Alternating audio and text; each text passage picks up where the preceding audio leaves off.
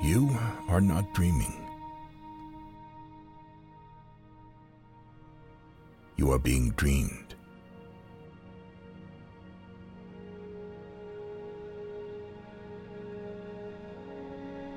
You are forged in the fire of dreams like a sword. If you surrender to the fire, if you give yourself to the dreams, dreams are a force as powerful as love.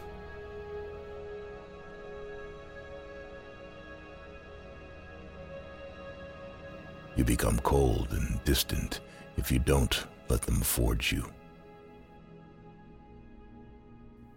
Distant from the fire of life, of love, of breath, the fire of reality.